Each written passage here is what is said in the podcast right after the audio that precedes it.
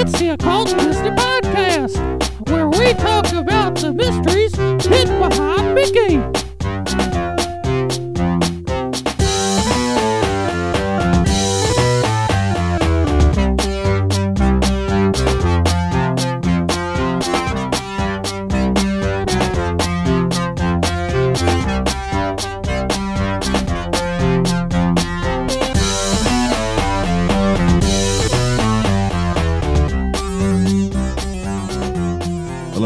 Welcome to the Occult Disney podcast, where we look into all the mysteries hidden behind the magic of the mouse. Yet another way to say it. I'm going to see if I can hit a different way each week. This is Matt here. As always, joining me is Thomas, the paranoid American. That's right. The paranoid American. Still What's- paranoid. What's behind ever. you? What's behind you? This right here. Oh, you could say that too. That, that's one of your comics, is it? No, I was just What trying a- to get you paranoid about what could be on, Oh. uh, behind you. I mean, that's cool too. No, Um, honestly, I, I'm in Florida and I'm and I'm well protected, so uh, I don't feel as paranoid at, at home. I just it's more of a general feeling.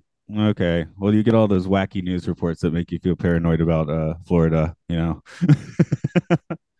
I feel like I'm here to just be trial by fire. You know what I mean? Yeah, yeah, that's that's cool.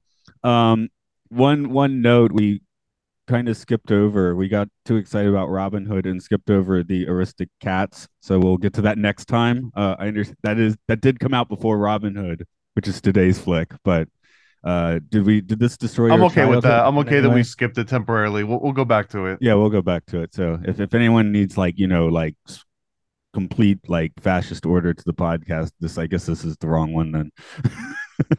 but uh so so how is it? Did we did you ruin your childhood getting back to this one? I didn't, and I'm happy to say this is now the the crown champion, and I don't see anything knocking this one off the throne. To be honest, Okay, that's cool. The only thing I could find negative at all was uh Ken hey, you watch it, watch it.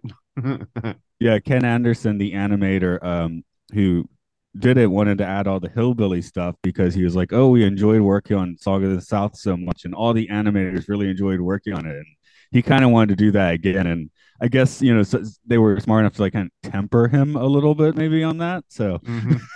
But- yeah, I've, I've actually got a note in here that's something like, "Good job, Disney. You've managed to make sort of a, a vulture that wasn't an absolute racist." Because I, I think everyone was probably expecting that, but they just replaced basically anyone with color with hillbillies. So I don't know if that's better or where. I, I'm sure it's a little bit better, but it's not a lot better. yeah, well, I there was something in the that early '70s era, I guess, because this is about the same time the Country Bears open up at Disney World, and uh, Hee Haw is on the air, so there is this like weird like love of hillbilly stuff, I guess. In, in And this is at the tail end of like Howdy Doody too, right? I, I think it's notably after that, but yeah, you know, like maybe like if I had been watching Howdy Doody as a kid, I'm now having my own kids, so there could Okay. certainly be a connection. How you know, I still now- like westerns today, so I mean, I don't know. It's like a it's a timeless story. I think. Yeah, I, I I've been saying more and more. I think I like my westerns black and white. when when they're in color, there's everything's just brown. I don't like that, so might as well just be black and white. I like those ones from the 30s where you, I mean, you can watch them all on YouTube now, and they're they're never longer than an hour, so that's kind of nice. Um, It is nice. I, I've becoming to appreciate that more and more as we do a lot of these. My eyeball inevitably drifts to how long is this movie going to be, and then I'll see. And, oh, okay, okay. But every once in a while, you look and you're like, "Oh my god, there's no way this thing's two and a half hours." Hello, Mary Poppins. Yes, Yeah, yeah, yeah, we're back to those those nice uh, shorter ones here. And I I wondered if the the musical um I gotta look up his name again because I like George Miller's not right, is it? He's the filmmaker. Um, there we go. Uh, the the guy that does the theme song for this. Oh, I'll I'll find. yeah. I, I looked it all up, but I don't actually have all the names written down in my notes. Yeah, story by edited by music by George Bruns. Okay, that's that's the normal music in it. Um, voice cast, production. Oh my, that's just so many things on this article that I that I did read. But there we go. Oh, Roger Miller. Good. I want to say George Miller, who did um you know, like Mad Max, and I knew that was wrong. So um, Roger Miller was a, a, notable country guy, and I wondered if part of the overlay was also that. But I guess it's Anderson wanted to have that overlay, and then they just hired the, uh, you know, a king of country music. So, and I and I think it's fitting. I mean, there's there's so many deep connections in this movie that that I found, and this one I think country is so appropriate because even if you look at the very opening scene they've got this rooster as the troubadour essentially. And the origins of Robin Hood and the stories that Robin Hood are based on and this movie in particular wasn't originally based on Robin Hood. It was based on a different story and then they had to readapt it into Robin Hood but all of those Robin Hood and that original story were both basically passed down orally through song and ballads so the fact that they've got this rooster uh, singing, and the fact that everyone's like a country music star, and the whole, you know, the, the whole cast, they're all country music singers. I think it's extremely appropriate because that seems like the closest thing that Disney would have accessed in the 1960s or 70s, you know, as a company that would relate to sort of what those old, you know, middle-aged troubadours would have been doing. Yeah, this setting's a little too early, of course, for anything New World. But I was starting to think, oh, debtors prison. These are the people that would, uh, you know, get shipped off to America.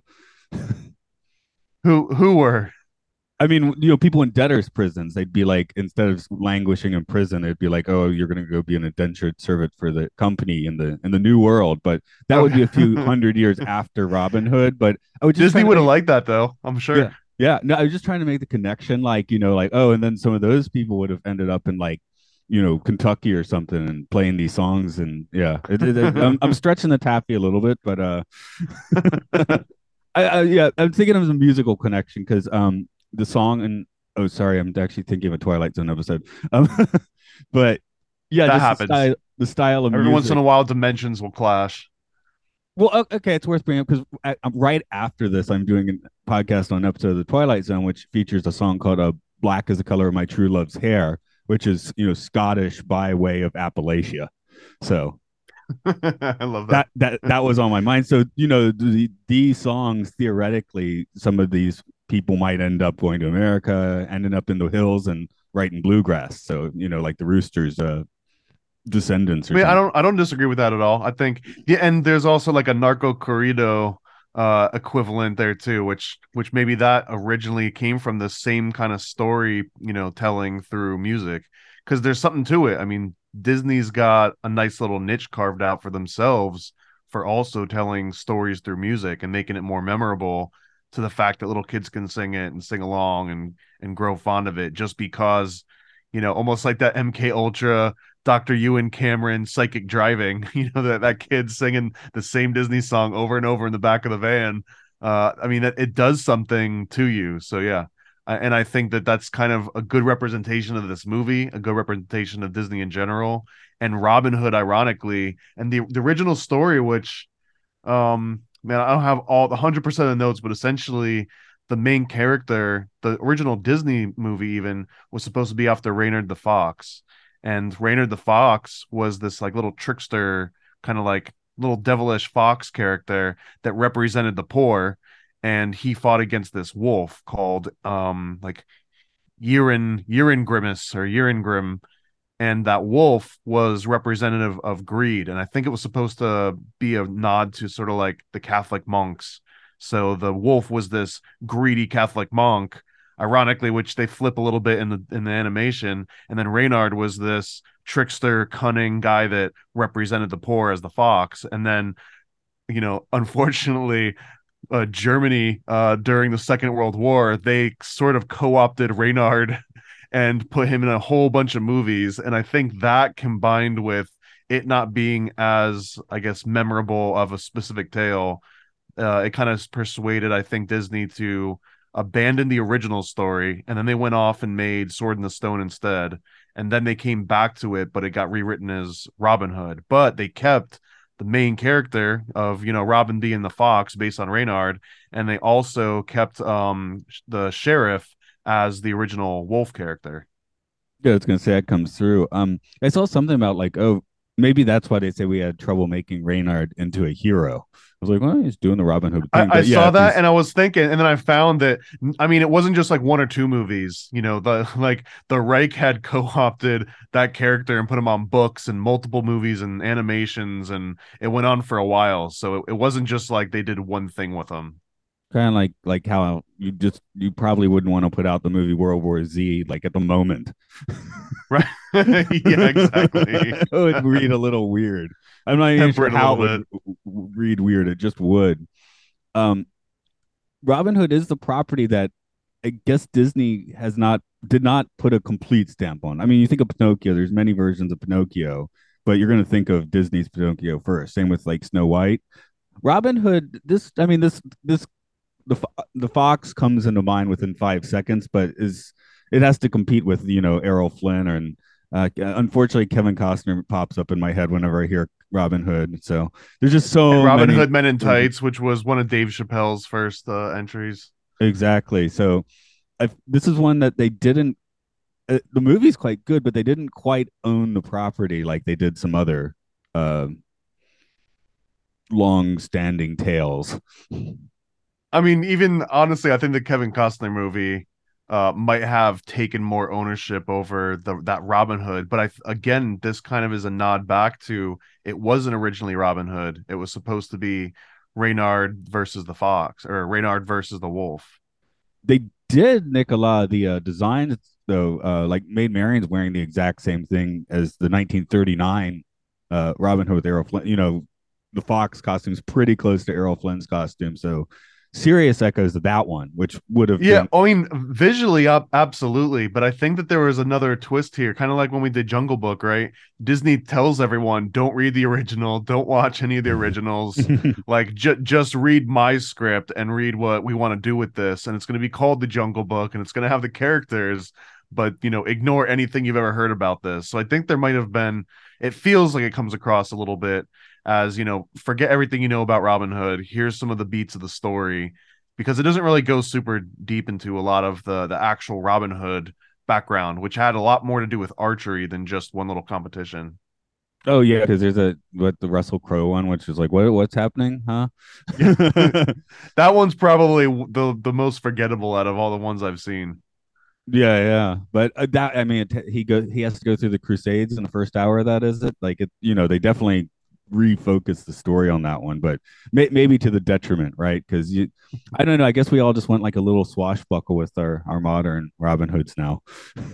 Well, and honestly, that's man, it's such a cool aspect of the Robin Hood story in general. Because if you look at it through time, like over time, and especially if you look at it as it itself related to that Reynard story in in some very looser ways um, than what Disney put together, but both of those evolve over time to where, like Robin Hood in particular, it started off mostly about archery and fighting and sort of like prevailing uh, with like the underdog, and then over like over 300 years or something as it gets into the age of chivalry, then all of a sudden there's the the vixen and the the maid, you know, Marian that you have to to save, and that whole romantic aspect, which didn't exist in the first couple hundred years of the story, but because that became the popular narrative of that particular time period, it took those attributes on. So it's it's going to keep essentially doing that over time. I don't think that Russell Crowe got to put his stamp on that one, but but for example, Disney plus Men in Tights plus the Kevin Costner one that represents just as much of you know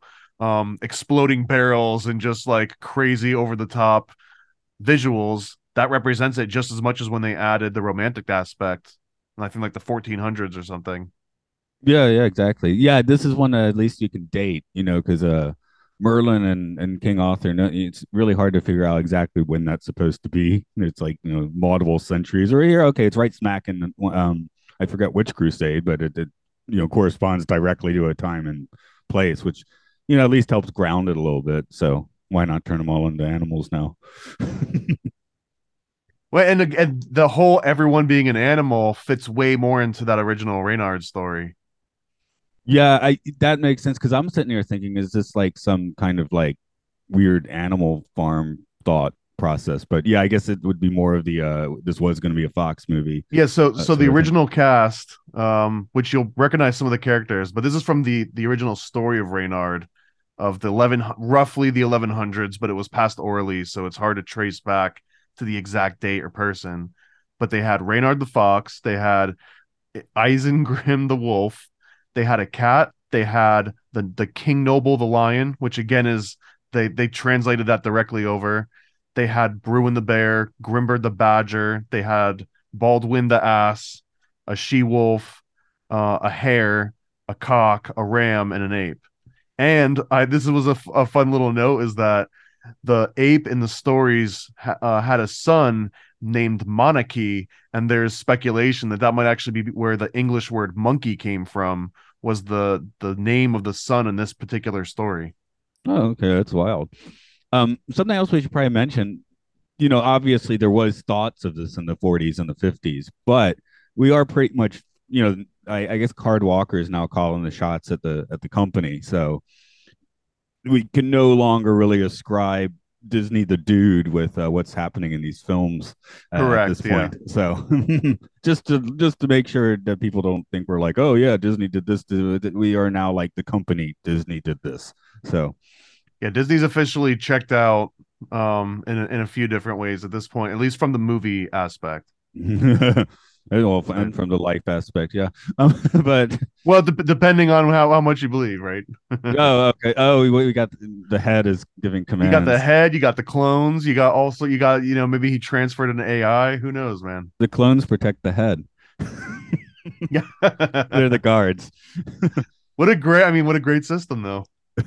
that there's something for one of your comic books a disney's head surrounded by clone disney guards um one scene that really stuck out i don't want that smoke i don't want that smoke from disney um one scene that really stuck out to me this time is early on with robin is saving not saving but uh kind of getting this the sheriff out of the the rabbit's hair the rabbit's hair. Wow, that's that's like the worst pun ever, which wasn't intentional. But um, yeah, I was just thinking, you know, we got Zootopia a few years ago where they make it clear, yeah, the, the foxes would eat the rabbits, you know. so I mean, that might happen here because again, he's a trickster. So who knows, you know, how tricky he gets after the movie ends, which does yeah, come yeah. to an abrupt end. So yeah, the ending, I was like, what? Is this over? What happened? We'll get we'll get there. I, I know this one had some budget cuts too. Like this is the one most notorious for reusing animations and um you know what? I'm fine with every single frame of it. In this particular movie, they I think they made the greatest movie they could have with the resources they did.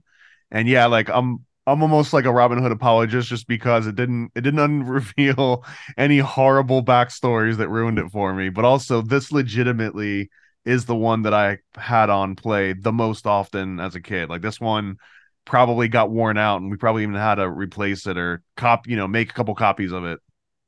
Yeah, I had a, I had a daughter, so th- this got played. I mean, this got played once or twice when she was a kid, but um, it was I guess she's still kind of a kid. But when she was a kid watching lots of Disney movies, um, she wanted to watch the, the, the stupid Tinkerbell movies. No, she wanted to watch some good ones too, but Robin Hood was not was not one of them. But for this vibe, yeah, she wanted like the Pirate Fairy or something. So, did you see is, this one at all when you were younger?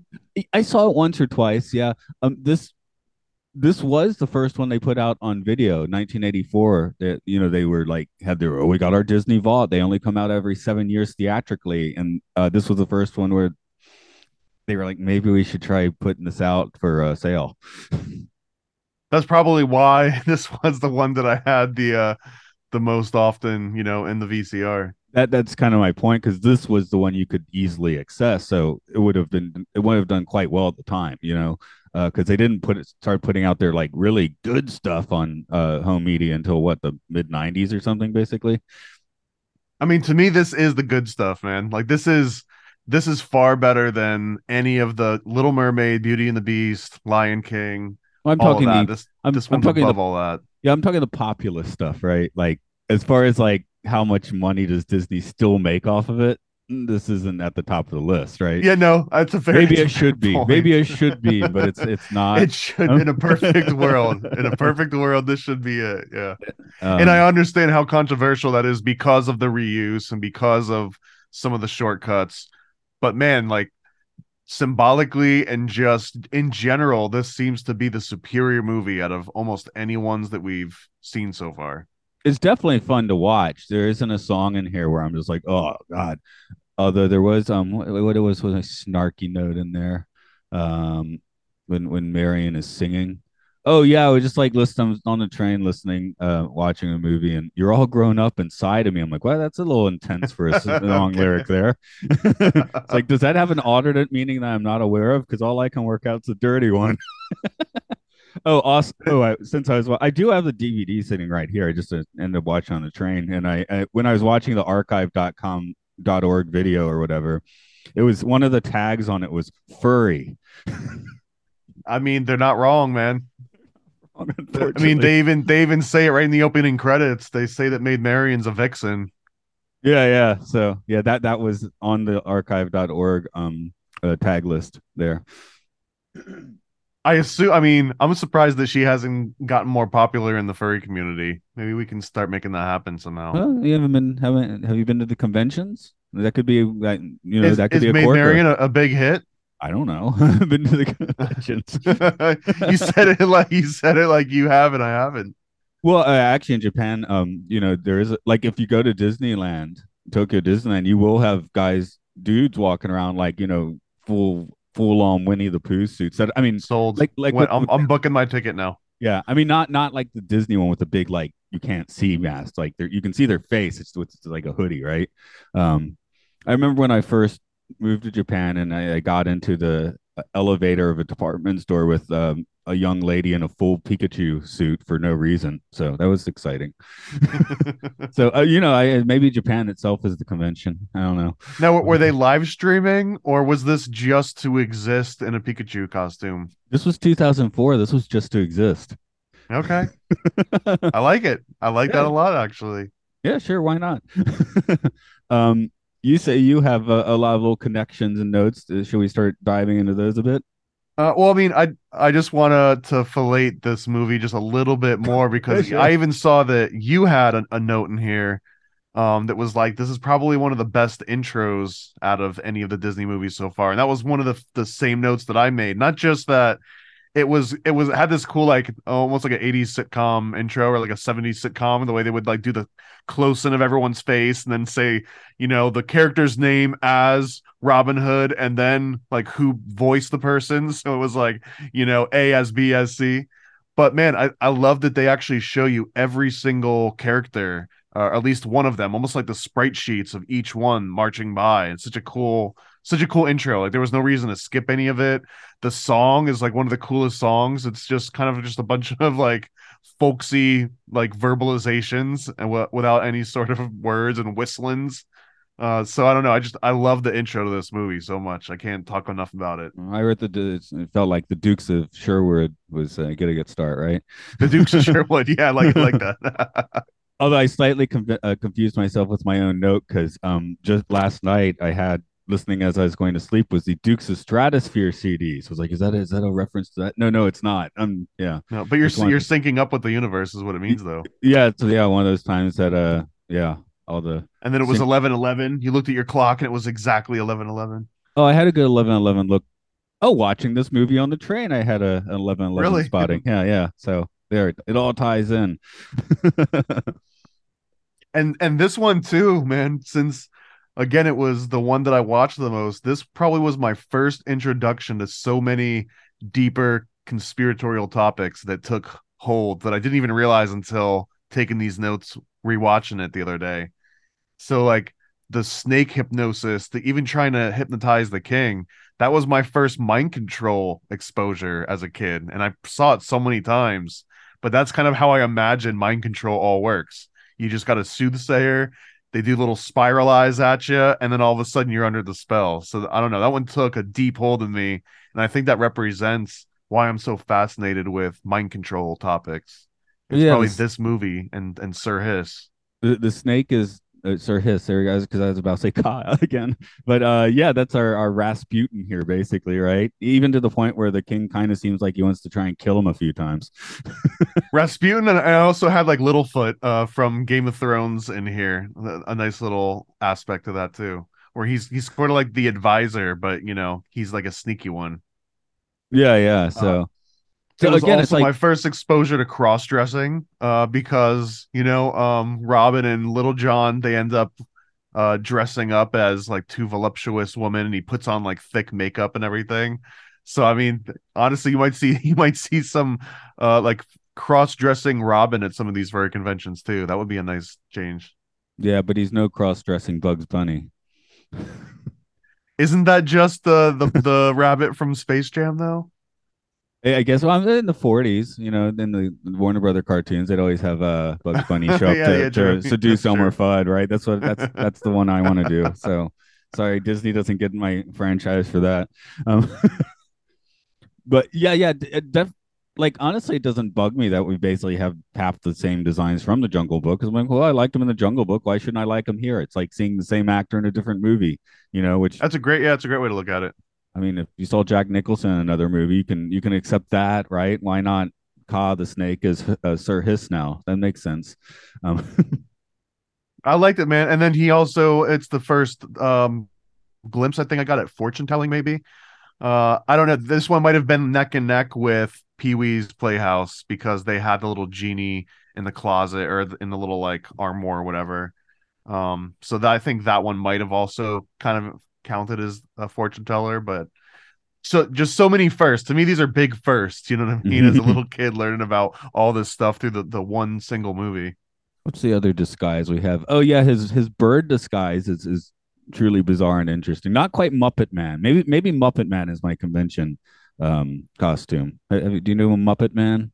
I don't know Muppet Man. Do you know the Muppet Man? The Muppet Man? The I Muppet do. Man? I do. Um, in, the, in, the, in, the, Jason Segel Muppet movie, there Miss Piggy is now like the editor of Vogue Paris, so they can't just go in her office. It's like we need a disguise. Let's do Muppet Man, where it's basically they have five Muppets in an overcoat, like trying to walk in, and like you know they're completely uncoordinated. It's oh fantastic. So yeah, yeah. Look up Muppet Man if you don't know Muppet Man. I- I'll you sing a song along if you want. That's fine.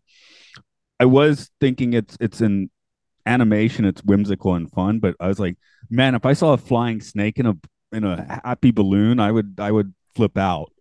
that was one of my favorite visuals in this movie too, man. That one just took s- such a hold on me. Where he, he basically is like chewing gum or something, and he blows a little bubble because it's like a pink bubble, and then he uses a little tail and he spins it around like a little propeller, like he's in the like a Jetson mobile almost. It- It's I don't know. I love that that scene so much. But also I was thinking, man, so we've got these these little like um observers in the sky like the, the king's camera up in the sky this is almost like like a surveillance system that they were hinting at I guess they do gloss over family trees and stuff because um, Marian a fox is the niece of a lion. How does It that works. work? Yeah. it works don't Okay. question it if you go to one of those conventions i'm sure they've got a special panel that explains it all Lots of illustrations and stuff. Yeah. Yeah. oh good lots of Oh. illustrations Yeah. Um, There's also a, a magical incantation in this movie. Um, but the the incantation it's also like an oath.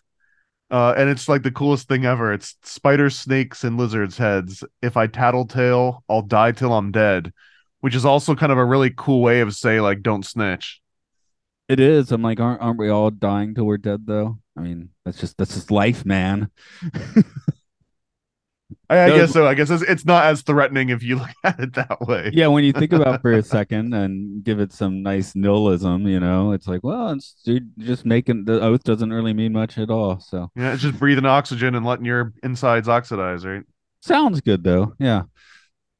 and and at that same point is when they're they're basically saying we're gonna go and sneak into uh this garden because they accidentally shoot the arrow through. And I know it's cartoon logic, but I just had to wonder like, what's the point of any of these gates? Because they can just like when Maid Marian's like, oh come in, they just walk right through the gate. They just slip right through it. And it seems like almost any animal, except for maybe the rhinos in this entire world, could just slip through these gates. But cartoon Yeah. logic, right? It's I mean, it's that's why. That's why. Well, Maybe they have less security back back in the day, you know. Didn't have to worry about it as much, yeah. uh let's see what what else do you have rolling? Uh Uh, Your- the your rigged archery contest was probably my first exposure to like government corruption. You know what I mean? Like where they they stage the whole thing. The guy like already knows that he's gonna win, but he still gets beat in in the end of it. But uh, yeah, I mean, just imagine is like I don't know, like a five or six year old that's like, oh, I understand. Like those guys are in power and they're running the competition. So they can make it, even if you're the good guy, you can lose the comp. You know what I mean? Like, I feel like that probably molded me in in ways that no one expected. Yeah. Uh, another thing that came to mind is, uh, well, at first I was like, uh, you can't tax the church, but he kind of does anyway. Would I mean, it, yeah, the weird setting for the church in this one, because one, he's no longer one of the merry men, right? Friar Tuck is now, he's got his own little parish, which seems to be the haven from the the mean sheriff until it's not. So, Yeah, I mean, I think that you may might assume that in the story, but they never actually say that it's any kind of a haven. So when the sheriff shows up, you kind of already know exactly what's going to happen. It's kind of a heartbreaking scene too, though, as a as a kid, where they're like come and they steal this little mouse's very last coin that she was like hiding under her tiny little bed. yeah, I do find the sheriff interesting here because usually we get you know very fearsome sheriffs uh, in the 39 movie. You know, he's pretty intense. Uh, uh, Robin Hood: Men in Tights, we get a nice intense sheriff, right? here, yeah, that's right. here, here he's just you know kind of goofy. I, I, I said I, I guess I wrote he's like a proto Bill Clinton. Well, Oh, proto who? Bill Clinton. Proto Bill Clinton. Yeah. I mean, yeah. Uh, all they're missing is a little Red Riding Hood, or a few little Red Riding Hoods. the thing is, what after I, I I made that note pretty early on, so I I watched the rest of the movies. Basically, got the right voice. And a little bit of the build. Yeah, yeah, a little bit of the build, the build, yeah. um, so anyway, that that had me kind of like, yeah, giggling a little bit watching this. A, a good joke that obviously was not baked into the original. Although I guess you already have like you know like, um, shady. Uh, southern politicians and all that, so it's it's not Well, too- and he goes right to killing somebody. Like that's the first. That's his first solution to to fix a problem. Is he just going to kill somebody? So that's another thing that I think he's got in line with the Clintons. Yeah. So that I wonder if that's kind of a, another thing that would like light a little bit of a fire under people though, being like, hey, this guy like has the veneer of a of a nice dude, but he's horrible. Does he come across nice? Oh, you mean are you talking about Clinton again now, or or the, the sheriff? Well, well, the sh- '90s Clinton, '90s Clinton and sheriff. You know, you '90s Clinton playing saxophone on TV. All oh yeah, on stuff. Guy- Animaniacs, of course, man. How could a bad guy ever be on the intro of Animaniacs? yeah, this guy just kind of ambles in. Hey, everyone, and then I'll take your money there. Thanks. Oh, it's all right. I'm just, I'm just collecting my taxes. Yeah, I mean, but he does say that you know if you if you keep complaining, you're going to preach yourself right into a hangman's noose, and that's exactly what he does. Oh yeah, he gets intense in the end, doesn't he? But uh, th- that's where the veneer is. Uh, I, I guess it's kind of that, like that's also a point of almost every Robin Hood adaptation I think I've ever seen too, is where Robin Hood has to go and save the person that's about to get hung. It doesn't it doesn't play out the exact same way in every single movie, but like uh it's it's kind of like this major plot point towards the very end of the acts. right, right. But uh, I'm just talking as far as the characterization of the sheriff. He's uh, you know, just like that smiling face that's gonna, you know, has a knife behind his back, right? Yeah, he's just a goo- big goof that's gonna kill you. so, uh, which is your favorite character design here, even if it's a reused one? Uh honestly, I think I just like the snake the most as as far as the most obviously redesigned ones, but uh I'm a sucker for all the rabbits. The rabbits I really love, like the voices, everything. I don't know, it's really hard on this one. If if I was if I was into the furry world, I could see Robin and Maid Marian, but honestly, I think it's Sir Hiss. I even got a little Sir Hiss uh, little Funko somewhere Mhm. behind me, and I don't I don't really collect Funkos, but I just happen to really like him. I don't remember if it, it was in the form of Kaa or Sir Hiss, but he was. I felt like he was kind of the star of the not the the standout of the Mickey Mouse Revue, which opened with Disney World, uh, or was shortly after. It was there in the seventies. They moved it to Tokyo Disney in the early eighties, so um, you probably didn't see this. And I think it's no, I don't know been- anything about this. it's now been changed to something else. But you go in, you'd see a little pre-show movie which had like the most '70s thing ever. It was like uh playing the Mickey Mouse theme, uh, club theme, like the disco version with kids running up to Disneyland World, whatever it was. Kids And then you- Incorporated, right? yeah, yeah, well, except more 70s, but yes, that kind of vibe.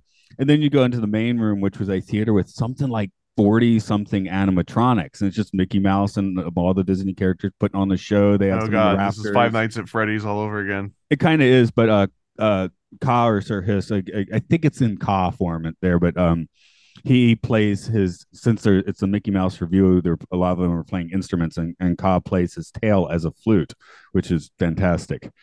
Okay. Like the animatronic Kaa plays his tail as a flute. I thought you were gonna get say a synthesizer. Oh, that'd be cool too, like a guitar. Yeah, no, Yeah. no, it's, it's it's it's yeah, it's got a flute there. Uh, so I got another note that this was also probably my first exposure to Punch and Judy, which we could probably do an entire episode on just the symbolism of, of Punch and Judy, but the two hands that are like hitting each other in the little puppet show. yeah, I teach kids that you occasionally have to do that, right? Well, I I usually just um attack kids with the Cookie Monster, but yeah. What does that what does that mean? I have a full size Cookie Monster puppet, so I'll sometimes take into classes, and you know, the, just like, what's your favorite food? And if they answer anything other than cookies, he'll get angry at them. It's, it's, How it is- angry are we talking, man? oh well, well, like um, I got the guy on my hand. I'm talking to the kid. What's your favorite food? I'm like, uh, it, it's their it's their second language. They were thinking about it, right? What to say? I'm like, okay, you know, pizza, sushi, cookies, you know, ramen, spaghetti, cookies. So yeah. So I, I'm I'm traumatizing kids with the Cookie Monster. But it's funny because some of the will just start answering like the, if I have the Cookie Monster, they'll be like, my favorite sport is cookie toss. yeah. Like, did I just Please don't like, murder verbal- me. yeah. Don't murder me, Cookie Monster. No, Saturday mornings I, I don't take out the Cookie Monster because I think there's a girl or like a six year old girl or two that are actually terrified of him, so I have to leave him in the closet for on Saturday mornings. She refuses to eat cookies anymore. She's not into my class. They're just like, oh yeah, she gets freaked out when she sees the Cookie Monster around. I don't get that. So, but yeah, yeah, all cookie related answers. Your favorite fruit must be breadfruit, that sort of thing. Yeah. So I'm kind of doing my own horrible versions of mind control, I guess. You have durian out there? Who? Durian? Durian fruit? Oh, oh, yeah, yeah. I'll often, I, you know, like the rule of the, the comedy rule of thirds. When I'm giving kids suggestions, the third one is usually a terrible suggestion. So I use durian a lot. They, I didn't know, I didn't know about durians until I lived in Japan. Actually, Really? um, have you ever had one? I've had dried durian. That was fine because it was dry and didn't smell like the end of the world. Yeah. Okay. What I, the the smells that get me regularly is um, do you know natto? I don't know natto. Who's natto? These are fermented soybeans that uh, Japanese people like to eat for breakfast. Put it on rice or whatever, and it's super sticky and it just smells like like five thousand dirty feet. Go on. so like like um you know it's like please put it on the other side of the table because it's if you smell it and you're trying to eat it you're like no no thank you. Again it's supposed to be very healthy for you. And then when i, I I'll, when i'm doing the dishes i'll just let that one sit because the bowl just washing it is nasty. It's so sticky and funky and weird so i don't so yeah natto is uh, not there's like some foreigners like make it a point of pride like i like natto but i've never been able to cross that bridge. The other one that kind of gets me for smell wise is um, dried fish on the table. If someone's left a container open, you get that dried fish smell. and Not not my favorite. So I don't know. I'm getting You're the wrong place for it though, aren't you? Like isn't that isn't that one of like the main snacks? Yeah, yeah, it is. so uh, I have had inago, which is locust uh, with soy and sugar on it. Oh yeah, I mean you're you're ready for the new world order then, man. The the cr- I mean, me too. I've I've had uh what like barbecue and ranch. I've had cool ranch flavored crickets before, which weren't Oh, too okay. bad. And I actually fell in love with what they call either lemon ants or honey ants. Uh, they were actually so good that I I killed them and I wanted more, and not just because I was trying to be funny about it. It was like mind blowing that you chew on these little things. They're almost like lemon flavored pop rocks. Yeah, yeah, yeah. With the Inago is like the taste was fine, but one it's a bug, and and then the the um legs get stuck in your teeth, and that that makes you Yeah, unhappy. the the same with the crickets, man. Every once in a while, you get like a mandible, and you're like, it's like it's not just a pepper flake; it's like an actual little thing with you know like feelies on it. I don't know. I get the same thing too. I do. Uh, like have you ever had lengua before, like cow tongue? Uh, uh, yeah, actually, that's a big. You, you can do that good in Japan. We have we have Oh, good cow I. I love it, but every once in a while, if I'm eating it and like a little piece falls down, or if, if it just hits the edge of my tongue just right, and I can feel that I'm almost like licking another tongue because you can feel the taste buds. You know what I mean? Every once in a while, you get one of those, and it makes me shudder a little bit, but it's still Okay. great. I haven't run across that in Japan. I guess maybe they, they prepare it differently because it. They might prepare. I mean, I'm talking Mexican restaurants, and like you Oh, literally, okay. it's just a tongue that gets chopped up into little pieces. Oh no, this has been prepared and carved up and yeah, put Well, on. this has been prepared, but it's, it's just in a much different way. well, I, let me put it this way: I don't feel like I'm eating a tongue, even though it is a tongue. And um, oh, this is usually like the Korean barbecue, so you're kind of cooking it yourself anyway. And yeah, I, I haven't ha- I haven't had to feel like the taste bud on on my own tongue. Next time, go and just say, just slice me off the layer of, of the top. Just give me all Hmm. the taste buds. No, the, the the most fun was at a company party about five years ago or something, uh, where we ate this fried stuff. I don't know what was that, and, our, our Japanese boss was like, "Oh, that's whale sperm, like oh, it's sperm whale, we state whale. No, no, no, whale sperm, like fried Yeah. whale sperm."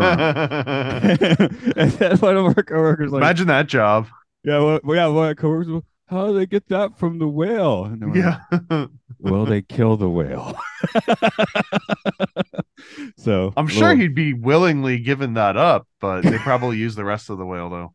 Yeah, they, they use the rest of the whale. But uh yeah, we were like, we, oh well, I guess that's now the weirdest thing I've eaten. Okay. That or the locust. I'm not quite sure which I, I should claim. I mean, if, if you think about it, that might actually be more sustainable as a long term food source, as long as you don't kill the whale. right? Yeah. It because it has to be it has to be significant. It has to be filled with protein, and it feels like it would be absolutely renewable, and Mhm. nobody gets hurt in the process. what's, Right? what's, the opposite. what's your job? Uh, milk whales. But we could all do it, right? Like it- We could if all, we all did it, then it wouldn't be weird for anybody. especially we'll all do it together. It won't be weird at all. Yeah. That's right. sure, it's just a nice Just normal to make Saturday. eye contact. We'll form a big circle. I mean, you actually need like a full circle of people in order to pull it off. No, Uh, no, don't pull it off. This is supposed to be res- re- res- That's uh, right. Hey, it just sustainable. needs to be renewable. okay. Um, I guess we should probably get back to this movie. I did keep keep just writing Baloo and Kaa in my notes, I guess, but yeah. I like Baloo and Kaa though. I'm happy to see them in this movie. That's why I'm doing that. So it's it's out of out of charm. Yeah, I, I have no ill will towards any aspect of this movie, which is absolutely rare for me. And I, I understand all of it, and it ends on a good note. Oh, We can talk about the ending kind of being abrupt, where the king just kind of shows up, right? Or the king doesn't even. I mean, he shows up at the very end, but the narrator just kind of pops in, and it's like, oh, and then after all this happens, you know, the king comes in and he just sorted everything out, and the end, everybody. And then it just kind of fades to the title, and then the movie ends but I kind of appreciated that in so many ways because because my first instinct was like, really, you're just gonna end right now, and I was like, eh, actually, I think this is like just around the right amount because if they wanted to go into any other little subplots, we would have been there for another 20, 30, 40 minutes, right? we would have been a Ridley Scott Robin Hood movie starring Russell Crowe.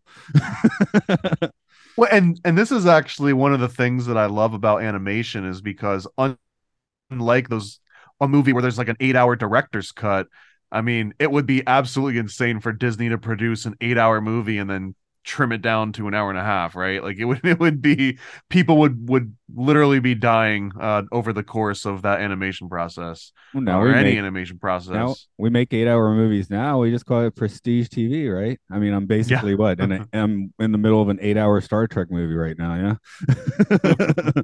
so, um, Yeah, and yeah, the, the king shows up and resolves everything. I mean, I, in a fairy tale, I guess that makes sense, but yeah, you're like, I don't know. What, what were my notes here? I had Wayne's World fake out ending first. Okay.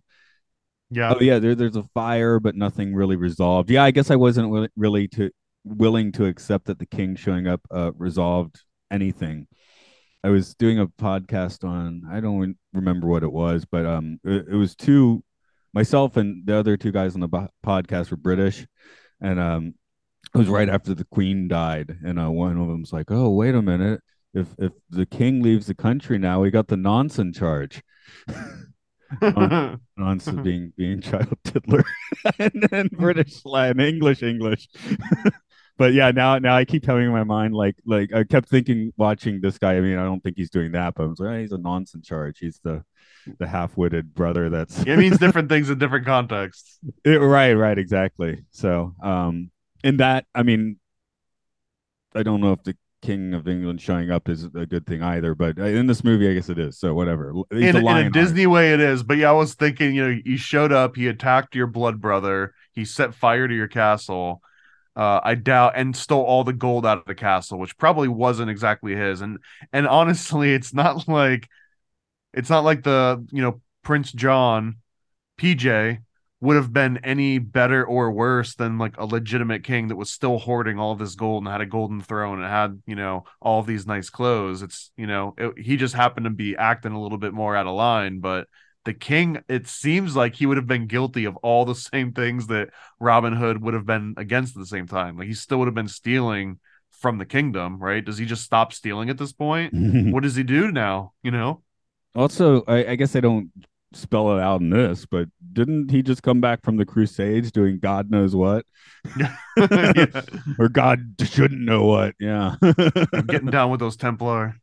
right, right. And just, you know, setting villages on fire, whatever. I don't even, yeah, the Crusades like, oh, what horrible things can happen there. And then send some kids, see what happens. And, and he also makes a little bit of a joke where he says, "Oh, I've got an outlaw for an in-law." Ha ha. ha. But but I was thinking like, yeah, but you've also got like a an inbred inmate as your blood brother. So you know who's really the one at the the shit end of that stick? No, yeah. Yeah. I mean, we, we do need to call out here. Uh, Scrooge McDuck would have been happy with that gold. He just swims around in it. He, he's fine. You know, I guess after that, it's just going on Illuminati DuckTales adventures or whatever it is. he gets a pass though because he's got a catchier theme song. Well, it is, but this is a pretty Uh, good theme song. I don't- It's a good theme song, but it's it's not holding any sway over the earworm of Ducktales. There's That's no true. That- way. That one just never leaves your mind ever. That's a good point.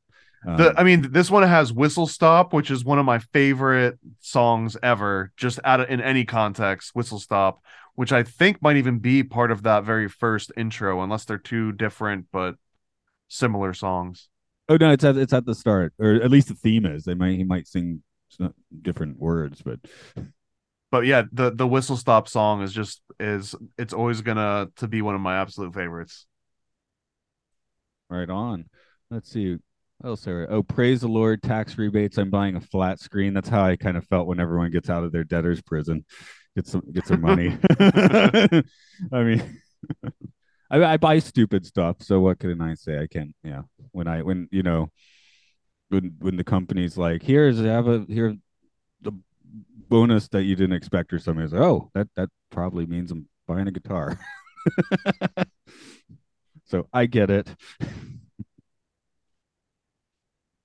Do you have any other uh, rabbit holes in your notes you want to dive down?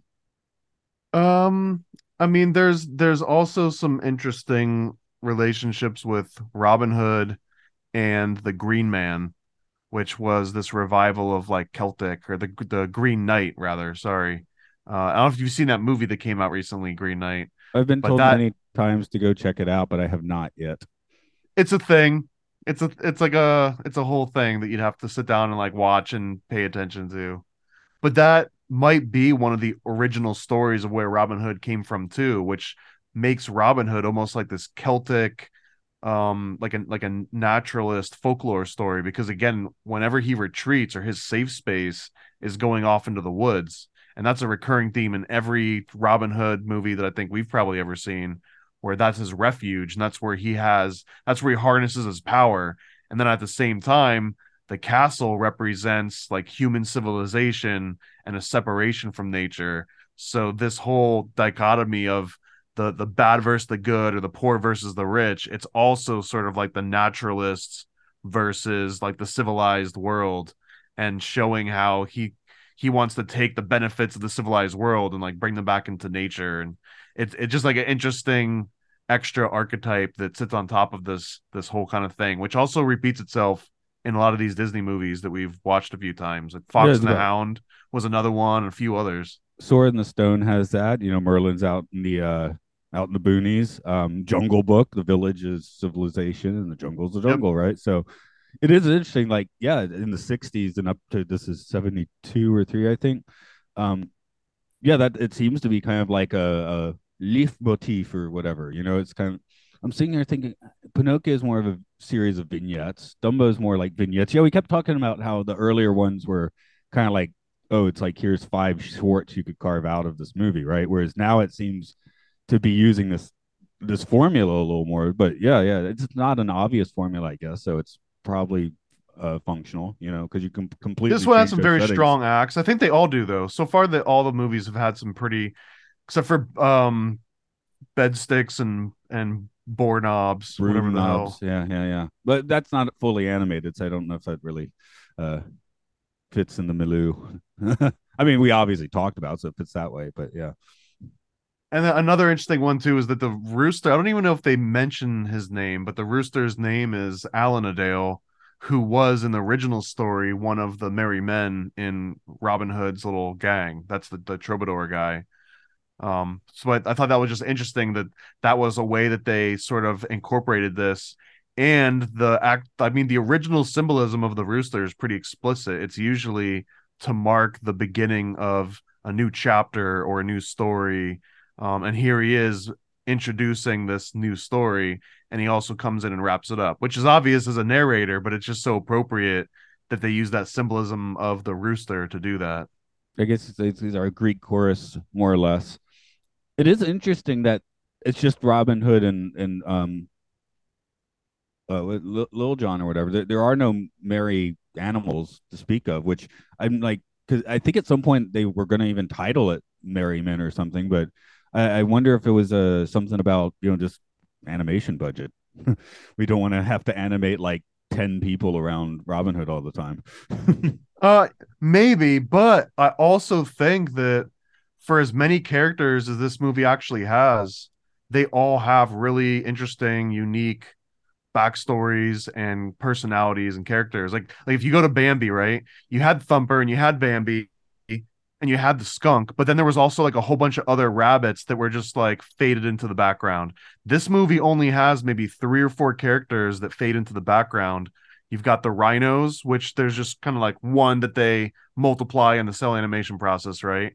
Um, and and honestly, the, the rhino was also one of the the Reich favorite characters, which is maybe why they made him like the the super bad guy. But but the rhinos is one that doesn't really have much beyond that. And then when they go to the archery competition, they're competing against three other people. There's like a pig, there's the turtle's dad, um, and then there's like some other nondescript character that don't have any lines and they don't necessarily have a lot of detail to them. But other than that, every other character it stands out and they're they're absolutely unique and they've got like interesting voices and everything.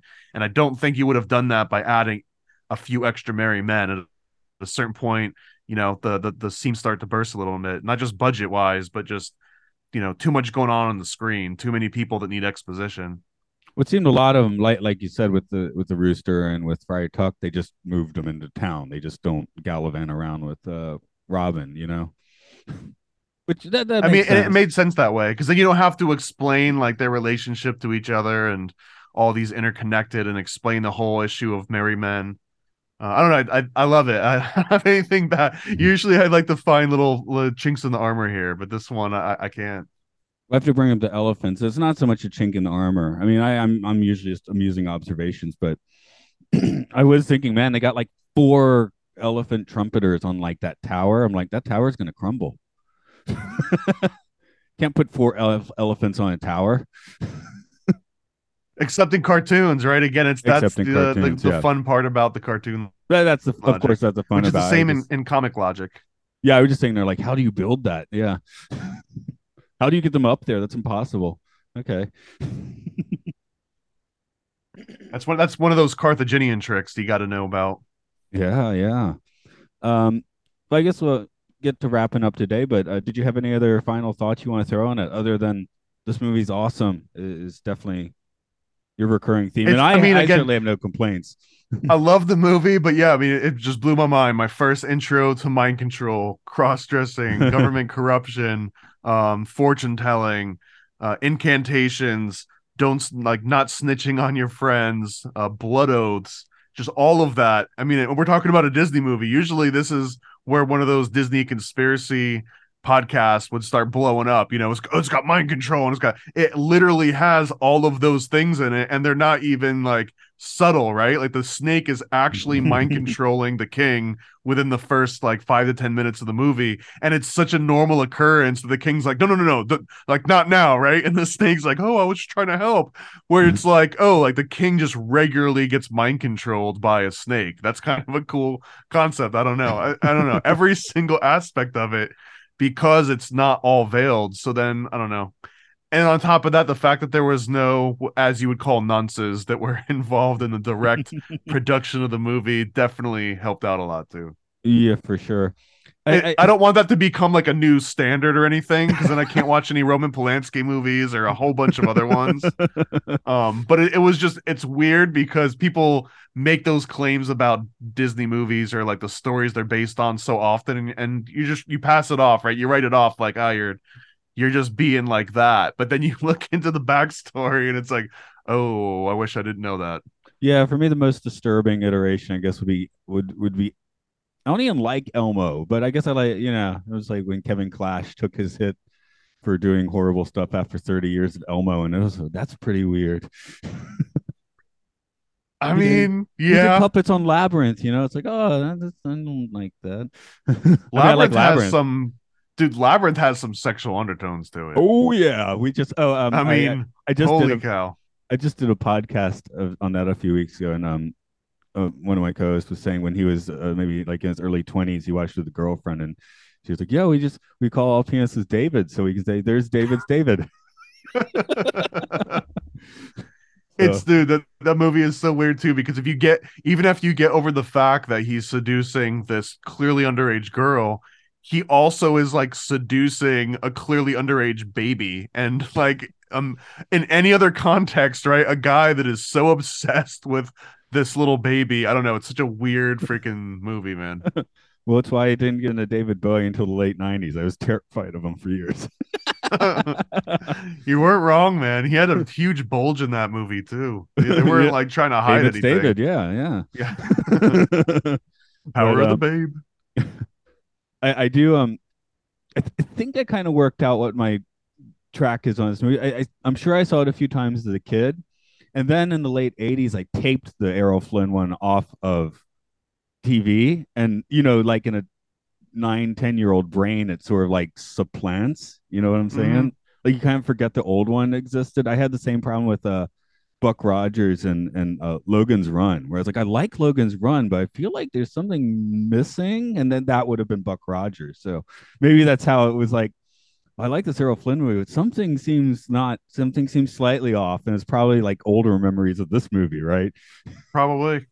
Yeah. So it, it is interesting how like in in developing, you know, you sometimes cross wires like that a little bit and figure it out many years later like oh wow I, those are two completely separate things that i kind of conflated as one thing in my head And I and I do have another final parting uh thought on this one. And maybe I'm wrong, right? But I didn't see any major sequels that ever came out of this movie, especially considering how abruptly it ended. Do you know uh, have there been like Robin Hood 2, 3, 4 and 5 and everything? i don't believe so i mean they could have uh, see in the 80s they had the Gummi Bears another earworm song right which that to me seemed like like something about this movie didn't sit right with disney and i i don't know what it is maybe maybe you know they burn out on this on their hillbilly phase in the early 70s and just didn't want to go back there That could be it, honestly. But man, I, if any Disney movie deserved a sequel, this is the one. Not all of the ones that have gotten all the weird. See, no one needed 102 Dalmatians. If anything, Mhm. we needed the actual sequel that was written where dogs fly out into outer space and they talk about nuclear war. But we didn't get that one, right? We got a whole bunch of other weird sequels and direct to DVD type movies. But I don't know. This one deserved one. Yeah, one of one of my friends listened and he and he said the starlight barking actually made him angry. Real that's so much cooler than anything I ever would have imagined out of a sequel. And I really wish that Disney would have made that version, but I understand the, why the- they the- didn't. The fun version of angry, you know, not like not just it was like, you know, oh my god, why? yeah. that that version of angry.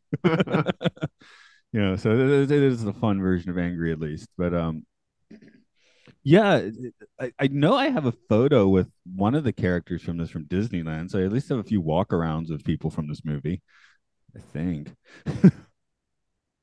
but it's been quite a while since uh yeah, yeah. That that was 15 years ago. So yeah, it does seem like a weirdly ignored property. Again, this is the first film they wanted to they felt they could put out on home video because they're like, yeah, let's put that one out, you know. We still got the good ones in the vault. I'm and not I'm not talking about your taste there. I'm talking about the attitude at the Disney company. How dare you, sir? yeah, yeah. So I don't know. and, it's and I know this one is this is sacrilege, and I've mentioned this a few times before, but usually when I watch these movies, I'll watch them at like 2x or something, uh, if I really have to. And this one I, I didn't want to, right? I played it at, at 1x and I watched it at 1x, but then I wanted to go back and take a few extra notes. So I played it at 2x. And let me tell you, to the to the boos of many, I'm sure, the movie might even be better at like 1.7 to 2x the songs are better.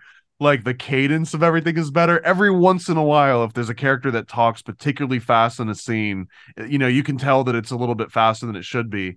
But other than that i swear my brain switched over to a point where i accidentally walked away and came back and it started at 1x again and it felt like it was playing in slow mo so I put it back on 2x and it was like, man, this is great. I don't know if, there uh, if there's not a metric out there for movies that are good to watch at 2x, maybe this would be a good example for where to start. I think yeah, a lot of animation can kind of work that way. I think, um, especially older animation where you can't Usually where it breaks down to the songs though, the songs tend to not work as well at 2x. This one in particular, they worked great. now they're hyper. I was gonna joke. Oh, I guess they should make a live action version of this. But it, in April 2020, it was reported that CG was developing a live action remake of Robin Hood. Although that Is was that three true? years ago. That was three years Okay, ago. I so hope that it- never and I- happens. uh, same here. I was gonna joke about it because there's so many live action versions. But that that taps into the conspiracy, right? That they just make an inferior, crappy remake just to boost the numbers of the original and get people to fall in love with the original again, and maybe then we get the second sequel that's animated that comes out. So it, I, I've got faith that there might be some bigger Illuminati style Disney plan behind all this. I don't even think that's a conspiracy, man. I think that's just a business plan.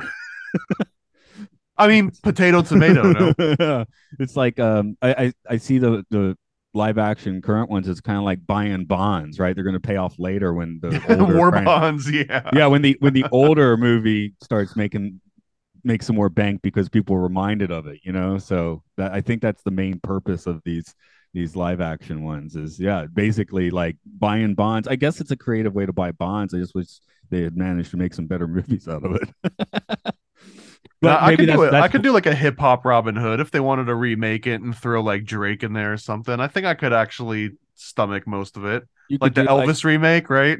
yeah, you could do like the uh the the Save by the Bell um Snow White rap musical. If you ever saw that, that's one of the most. I haven't. I'm now. Now I need to know. that's one of the cringiest things ever. It's um it's it's well one black person at least a turtle, but uh the rest of well and actually Mark-Paul Gosselaar is is not technically a white dude, but uh anyway, it's it's just the whitest thing you've ever seen. They got the, the every song in the musicals.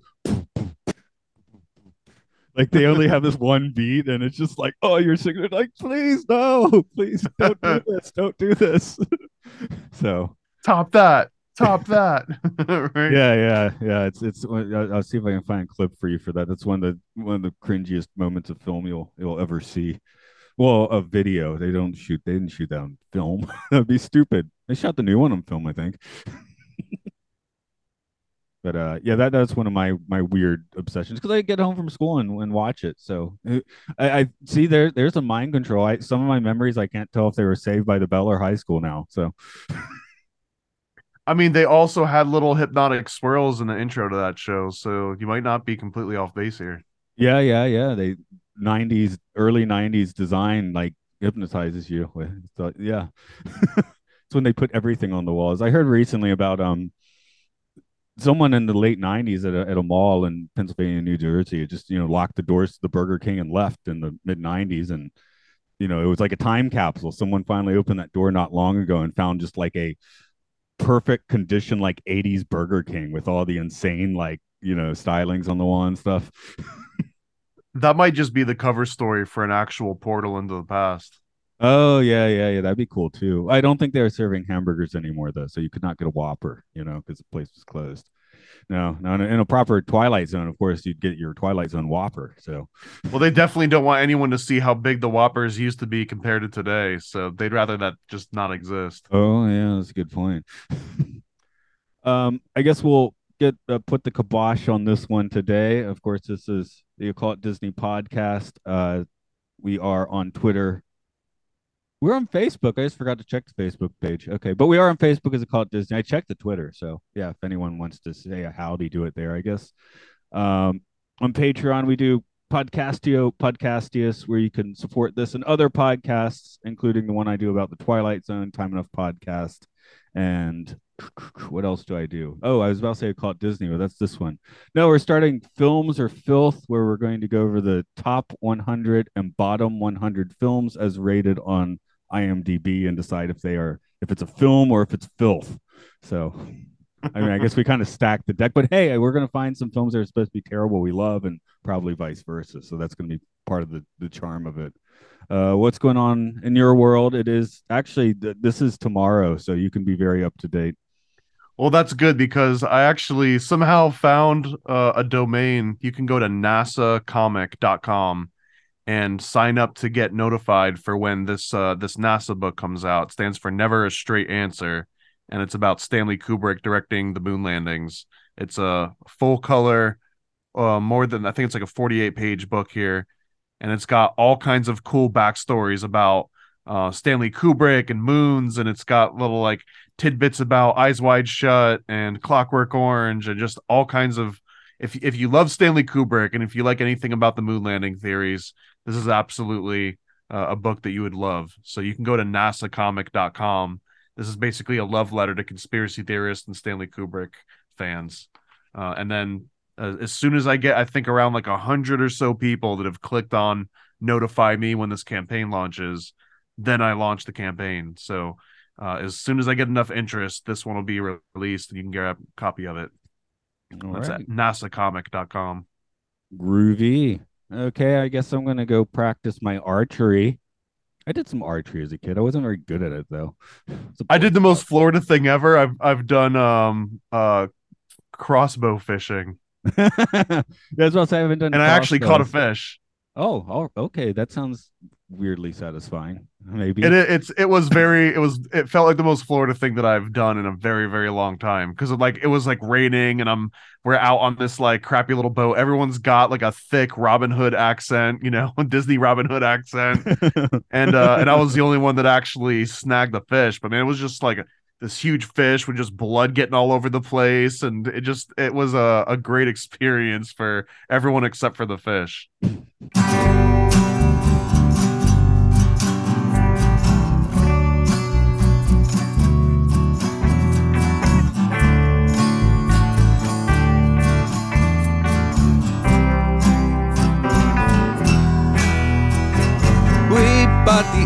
Emperor's new clothes.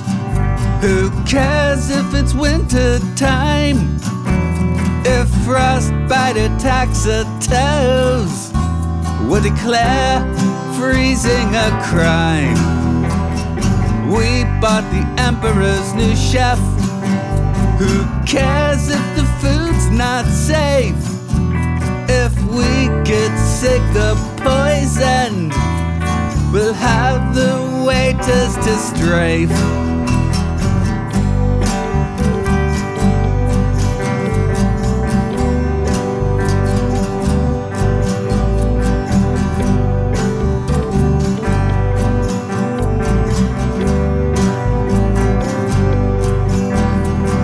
We bought the Emperor's new maps.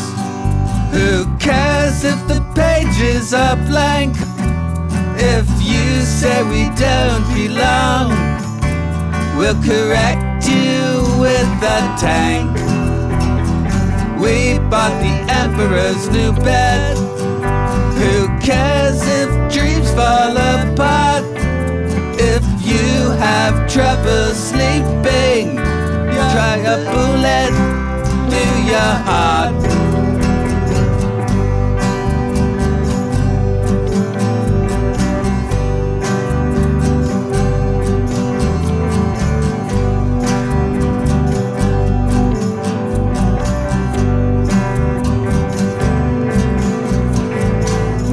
Bought the Emperor's new clothes. Who cares if it's winter time? If frostbite attacks our toes, we'll declare freezing a crime.